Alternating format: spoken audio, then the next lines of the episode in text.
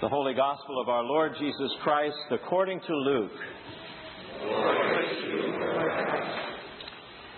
Jesus, filled with the power of the Spirit, returned to Galilee, and a report about him spread through all the surrounding country. He began to teach in their synagogues and was praised by everyone. When he came to Nazareth, where he had been brought up, he went to the synagogue on the Sabbath day as was his custom. He stood up to read, and the scroll of the prophet Isaiah was given to him. He unrolled the scroll and found the place where it was written, The Spirit of the Lord is upon me, because he has anointed me to bring good news to the poor. He has sent me to proclaim release to the captives and recovery of sight to the blind, to let the oppressed go free to pre- proclaim the year of the Lord's favor. And he rolled up the scroll, gave it back to the attendant, and sat down. The eyes of all in the synagogue were fixed on him. Then he began to say to them, Today this scripture has been fulfilled in your hearing. The gospel of the Lord. Praise. O Lord, may your word only be spoken, and may your word only be heard. In the name of Jesus Christ, the living word. Amen.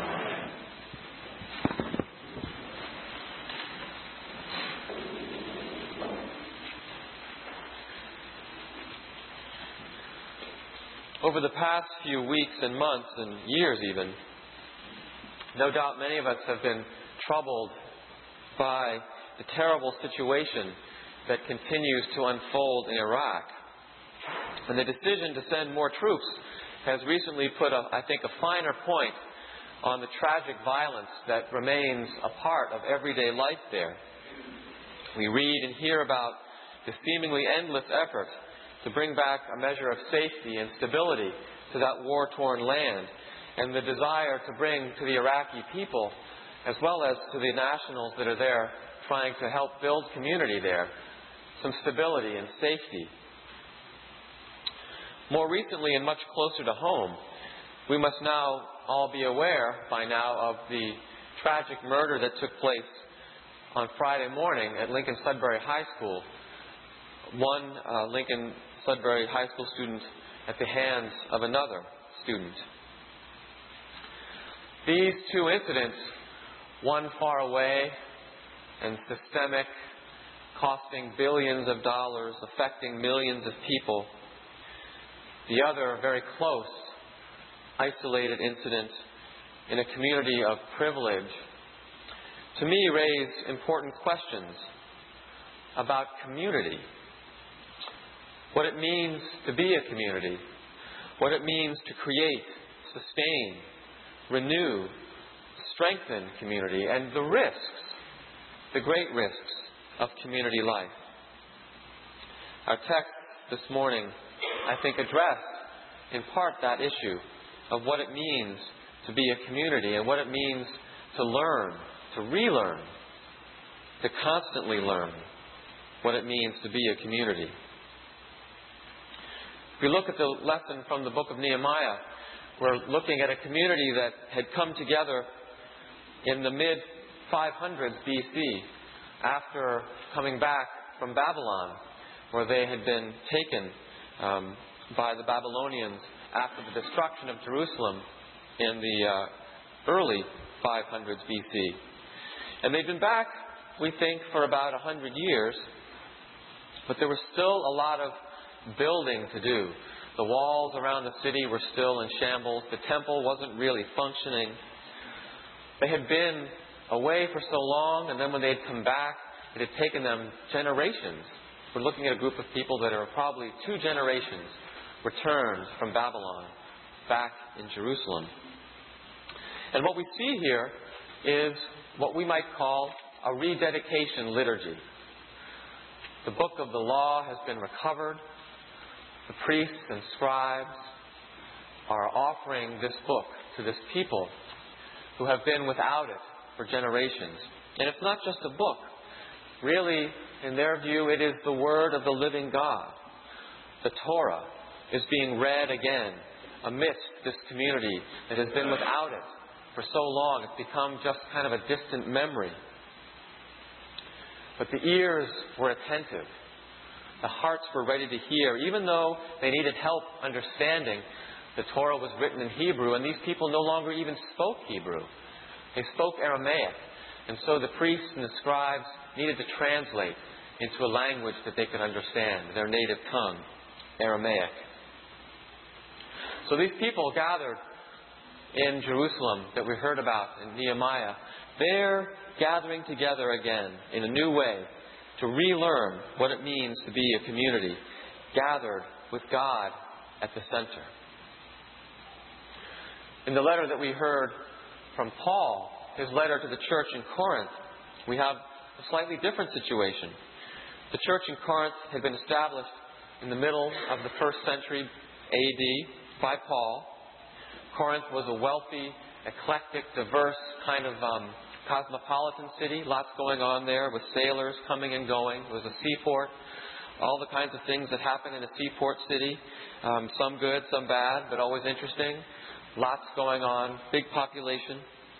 And this particular passage from uh, Paul's letter is addressing the practice that had become part of the Corinthian church, unfortunately, of excluding the poorer members from Christian fellowship. And Paul is using what actually is a, turns out to be a rather common metaphor of the body, the one body with different parts, all having a use. In Paul's day, however, that metaphor was used as a, re, as a way to justify the status quo. A foot should stay a foot. That was your place. An eye should stay an eye. That was your place. With no sense of interdependence or honoring different parts of the body. This church, in the use of that metaphor, Paul was trying to help them relearn what it meant to be a community with Christ, with Christ at the center, and unlearning, and unlearning what the rest of the world thought was important. And in the Gospel of Luke, we have another reading that addresses the issue of community. Of all the Gospels, Luke's is probably the, presents the most inclusive picture of Jesus. Uh, it's a Jesus that is constantly breaking down barriers among different groups of people. The Spirit is constantly moving, bringing in the outcasts and the poor and the orphans and the widows and women. Jesus is, uh, through the power of the Spirit, is constantly uh, bringing more into the community, breaking down walls that separate community. In this passage, we have Jesus' first recorded public sermon. And it comes just after the story of his temptation in the wilderness, just after his baptism. And he comes home to a town, to the town where he grew up, Nazareth, to people who knew him when, you might say. People who could probably tell stories about him growing up, the mischief he got into, the good things he did, the trouble he got into, um, how he got along with his brothers and sisters, his friends, neighbors. They know this boy. They knew him when he was a boy. And we can imagine him coming home for a sense of community as well. This is where, this these are the people who know me. I'm going to come and be with them. Kind of unfortunately, our passage stops just before we get the reaction of the crowd. We'll, we'll, get that part of the story next week, but it's a little unfortunate that we don't get it this week because that's where kind of the good stuff is. The crowd says, This is Joseph's son? How could he be saying such gracious things? And then, as the story unfolds, they get so angry at him, they try to throw him off a cliff. That's what happens sometimes when you uh, when you come bearing words to a community that the community may not welcome. But in any case, Jesus was trying to teach this community afresh, in a new way, what it meant to have God at the center. And for the hearers of Luke's gospel, to whom he is telling this story, and for us as listeners to Luke's gospel, we need to be reminded again and again what it means to be a community that has Jesus at its center. So, what might it mean to be a church community? What might it mean to be a community that has Jesus at its center. Each of these passages offers a distinct vision of community that takes teaching and learning and relearning and hearing and opening and growing constantly into an understanding of what it means to be that community shaped by God and who it serves and how it brings new and different people into it. And each of them involves discomfort with challenges to our sense of comfort. In the community that Nehemiah is writing about, this community needs to remember to take Torah seriously, to take the teachings of God seriously. It's a community that understands that it is broken and understands where it is broken. The text tells us that people wept when they heard the scripture. To me, that indicates that somehow they knew what they'd been missing. They knew where they were broken and they were anxious to be healed. So a community knows, a strong community knows, ironically, where it's broken and where it needs healing. But also, very important, a community with Jesus at its center knows where joy is. And while it knows it's broken, it knows that there is joy and that it's good to be joyful. It's right to be joyful with God in your presence. It is right to be joyful and to take that joy to people who do not have it. Nehemiah tells us that um, Ezra says to the people, Be joyful and take this feast to those who have not had one prepared for them. So a community with God at its center takes the joy that it has and takes it to others. I think that's what we get, part of what we can get from Nehemiah. For Paul, as he addresses the church in Corinth and addresses us, Paul is trying to guide the Corinthians away from his society's distaste for the poor and for those whom society considers unworthy of notice or care or respect. A Christian community ought to constantly be making room for those who may not fit in elsewhere. The oddball, the unique one, the one who may not seem to have any obvious gift. That's the one we're to welcome because they are gifted. Paul also talks about in that uh, metaphor of the body, as I mentioned earlier, he's reframing it to uh, a way of looking at the world that does not value the status quo, that does not hold up the status quo as something to be honored, but rather reframes it so that every member of the body is to be honoring every other member. There's no greater or lesser. They're equal in the sight of God and to be honored. And all who suffer. When one suffers, all are to suffer. When one is in joy, all are to be in joy. So there's a mutuality that Paul is calling the church in Corinth and us to, where all are honored and all rejoice together as well. For Luke, a community with Jesus at its center is always looking for ways to bring good news to the poor, release to the captives, freedom to the oppressed, sight to the blind. And I think Luke, of course, is talking about the ways in which those things literally happen. How do we bring good news to the poor? How do we release captives? How do we bring freedom to the press, sight to the blind? He's talking literally about those things. But he's also, I think, through the Spirit, calling us to think of all the symbolic ways that we can bring freedom to people. All the symbolic uh, but no less concrete ways that we can bring sight to the blind, open our own awareness, bring awareness to other people, release people from their burdens of all kinds.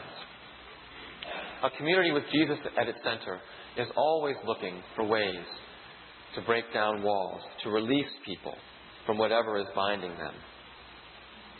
The church at its best offers an alternative vision of the kind of community that we see around us too often. I started talking about Iraq and the violence that is there and the uh, tragedy that took place in Lincoln uh, on Friday.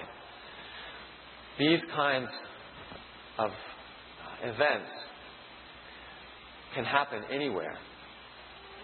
And they challenge us as a community to be vigilant about our responsibility as a community. If you stop in the parish hall and look uh, to your right, you won't be able to miss a very large mural that is there.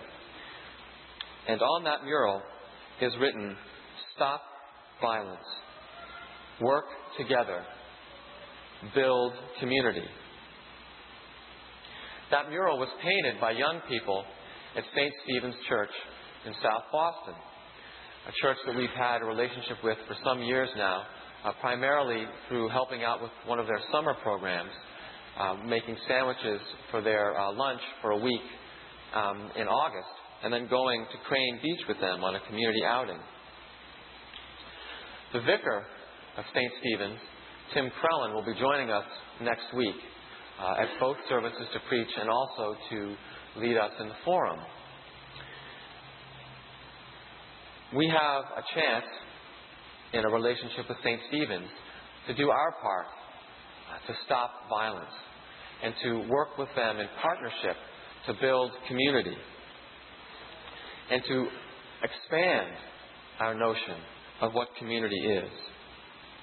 And my prayer is that as we come church uh, next Sunday, we'll be open, particularly open to what Tim has to say to us, and be uh, open to those ways that concretely uh, we can be part of building community that stops violence wherever it may occur.